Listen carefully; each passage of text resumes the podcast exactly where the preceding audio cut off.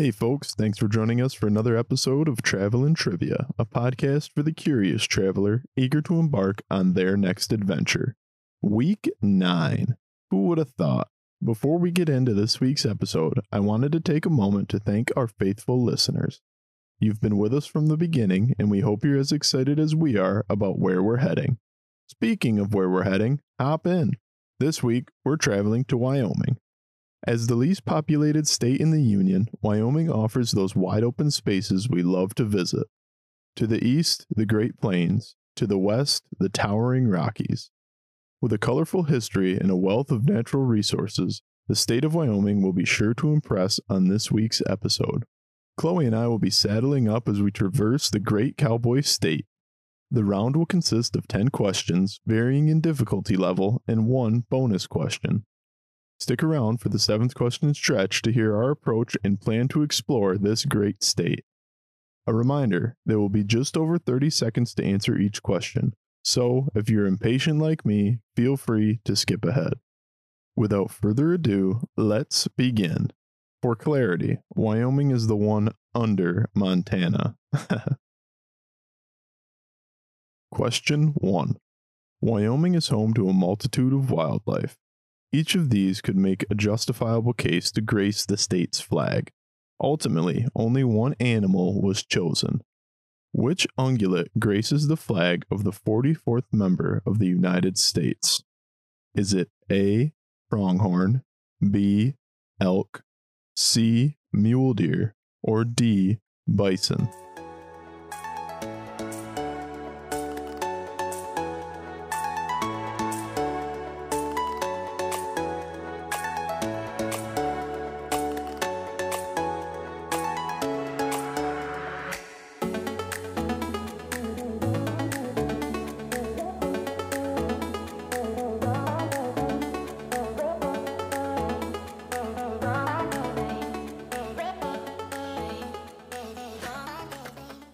And the answer is D. Bison. Adopted in 1917, the Wyoming state flag depicts a bison, the monarch of the Great Plains, branded by the state seal. The custom of branding represented on the bison deserves notice, almost as a reminder that the once great monarch has since been tamed by the advancement of man. Question 2. According to an article released by USA Today, approximately what percent of land in Wyoming is owned by the federal government? Answer to the nearest whole percent.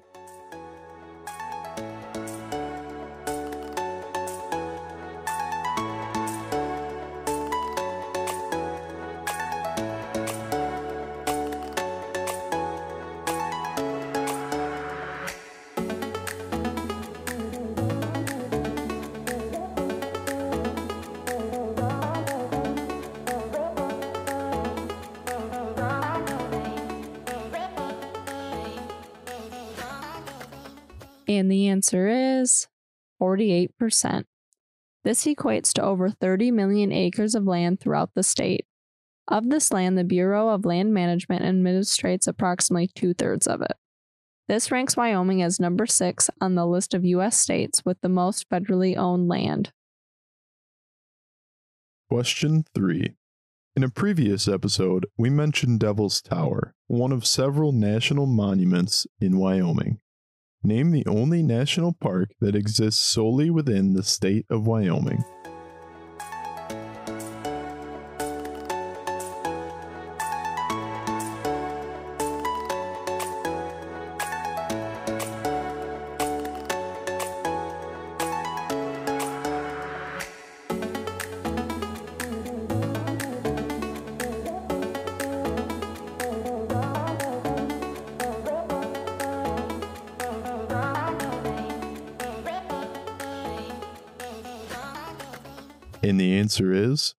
Grand Teton National Park. If you answered Yellowstone, you were almost correct, as 96% of that park lies within the northwestern corner of the state. Question 4. Since 1936, the Wyoming state license plate has included what iconic image synonymous with Wyoming? Is it A, a bucking horse and rider, B, a Native American, C. A buffalo, or D. A pronghorn?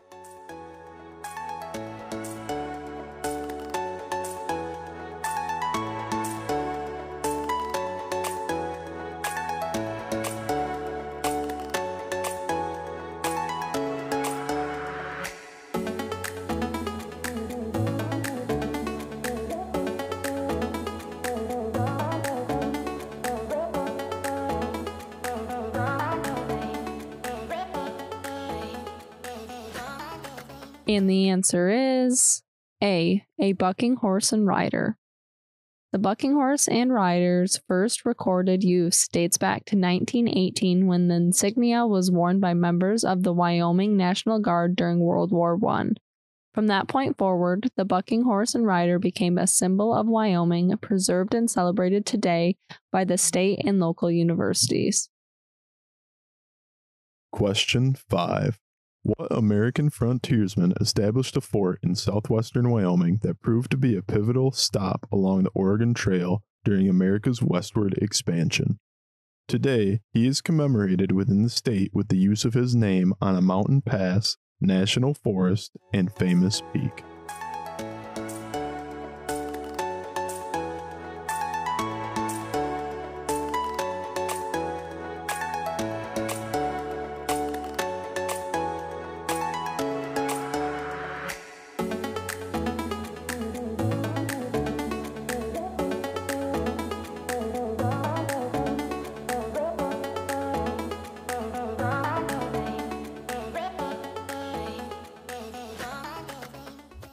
And the answer is Jim Bridger.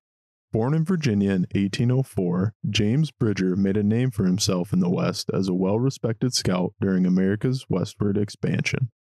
In 1824, he laid eyes on the Great Salt Lake. Many believed he was the first white man to do so. In 1843, he established Fort Bridger and remained in the area until his fort was taken over by Mormon settlers. Soon after, Bridger began servicing the government as a scout and guide on many expeditions in the region. Question 6. True or false?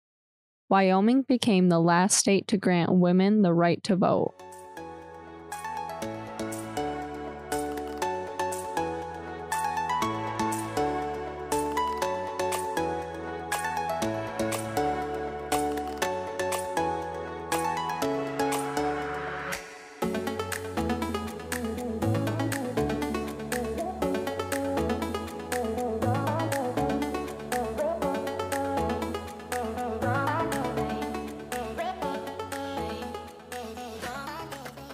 And the answer is false. Wyoming was actually the first state to grant women voting rights. In fact, this occurred well before Wyoming was granted statehood. In 1869, Wyoming Territory granted women equal rights to men, including voting rights. This was thought to largely be a marketing tactic in order to draw new settlers to the state.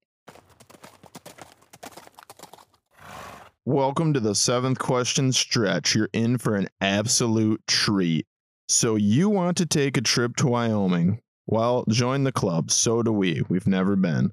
Chloee and I have been busy planning a trip to explore all that the great state of Wyoming has to offer. A great tentative plan with a little bit of wiggle room to fit into your own personal preferences could look something like this. Day 1 Fly into Denver International Airport and pick up a rental car you'll be using for the duration of the trip. Drive an hour and a half north to Cheyenne, the capital of Wyoming, and spend the day exploring the city and celebrating Wyoming cowboy heritage. When you've had your fill of Cheyenne, head north with your sights set on making it to Devil's Tower National Monument, the largest example of unique columnar jointing in the world. Along the way, you'll travel through the Great Plains and gain an appreciation for their vastness. After crossing Devil's Tower off the list, head west on I 90 toward the iconic Yellowstone National Park. If time allows, consider stopping at the Bighorn National Forest to hike and sightsee or spend an afternoon in Cody with the cowboys at the local rodeo. Yellowstone is as large as it is beautiful, and I encourage each of you to research exactly what you'd like to do on your visit. Regardless, you should plan to be in the area for at least a day or two. From the south gate of Yellowstone, a seven mile shut on. Go away. Uh. From the south gate of Yellowstone, a seven mile drive is all that separates you from yet another national park well worth a visit the Grand Tetons. Not the gray Tetons, Chloee. Good job that time. From our research, plan to spend at least two days in the Tetons to explore popular sites and hike. If winter recreation is your thing, be sure to spend time in Jackson Hole to visit one of the best ski resorts in North America. Head south on 191 with plans to visit Fossil Butte National Monument. Stop in any small town you'd like along the way and spend some time getting to know the state's locals. It's normally always worth it. From here, you have many options. Maybe go visit Fort Bridger or spend a day in the Medicine Bow National Forest. Ultimately, making your way back to the hustle and bustle of Denver before heading home. While this trip will definitely include a lot of driving, we've found those drives to be anything but dull. You can learn a lot about yourself and each other on a six hour car ride. so, Chloee, when are we going? I'd be down for next spring. That's uh, it could be a decent time. I don't know the I'm sure the weather towards the northern part could be a little bit sus in the spring, but if we shot for May, we'd probably be decent. Something to note about this little trip plan that we laid out, and one thing that we are trying to get better at when we travel is to not stick 100% to the itinerary we make. Uh, if there's something that pops up, a roadside whatever along the way, a detour that maybe we didn't think about taking, we're doing our best to take those now um, and just let the trip become what it is and not be too strict about where we're going. Eventually, we make it to all the locations, but it just makes it more of a memorable experience if you do go off the beaten path a little bit and you stop at maybe a really sketchy spot that ends up being really cool, some little restaurant somewhere, and I don't know, just babbling.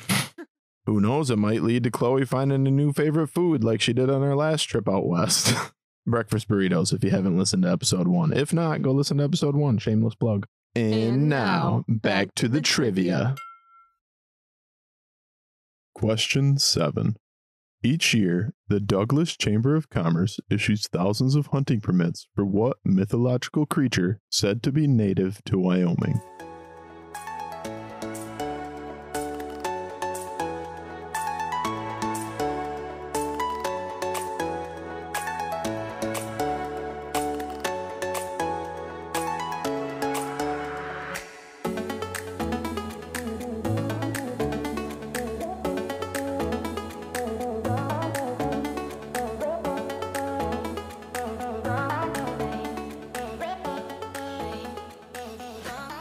And the answer is the jackalope.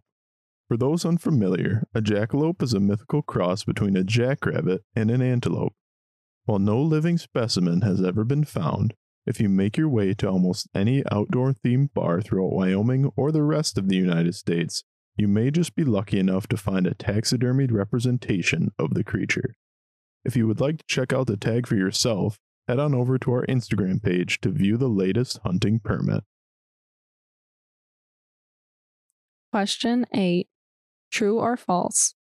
The University of Wyoming's Cowboy and Cowgirl Stadiums in Laramie are the highest above sea level in the NCAA Division 1.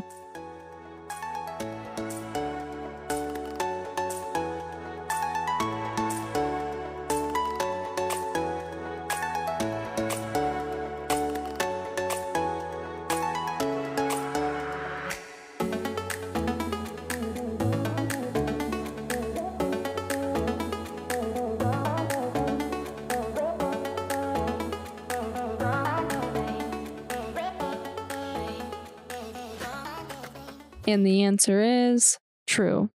At around 7,200 feet above sea level, War Memorial Stadium is the highest in the country. Compared to venues such as LSU's Tiger Stadium at an elevation of 25 feet, it makes you wonder how much of an advantage it would be to play more than a mile high. Question 9. No maps allowed. Wyoming shares borders with six U.S. states. Name them.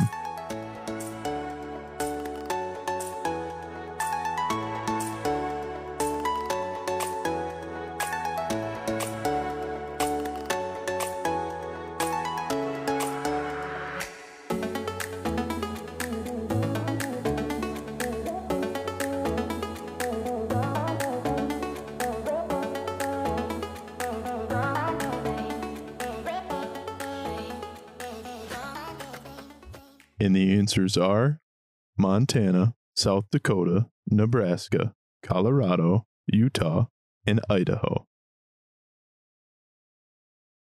Question 10. Although they may be few and far between, what are people from the state of Wyoming called? Is it A. Wyominger, B. Wyomingite, C. Wyominger, or D. Wyomian?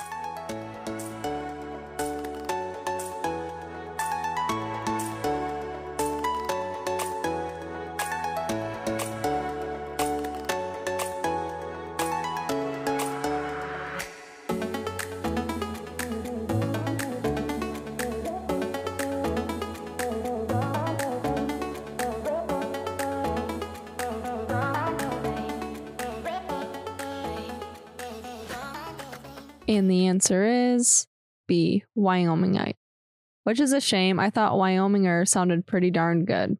Interestingly, Wyomingite is actually a form of volcanic rock first found in the Leucite Hills of Sweetwater County, Wyoming.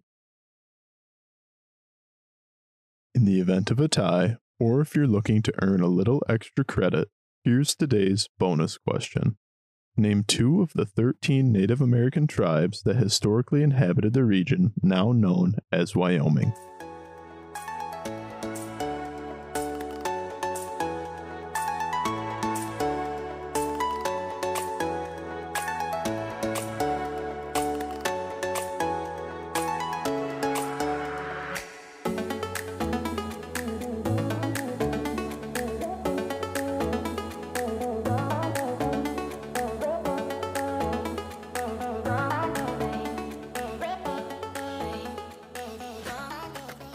And the answers are the Arapaho, the Arikara, the Bannock, the Blackfeet, the Cheyenne, the Crow, the Gros Ventre, the Kiowa, the Nez Perce, the Sheep Eater, the Sioux, the Shoshone, and the Ute tribes. Of these Plains Indian tribes, the Cheyenne and the Sioux were the last of the natives to be placed in reservations.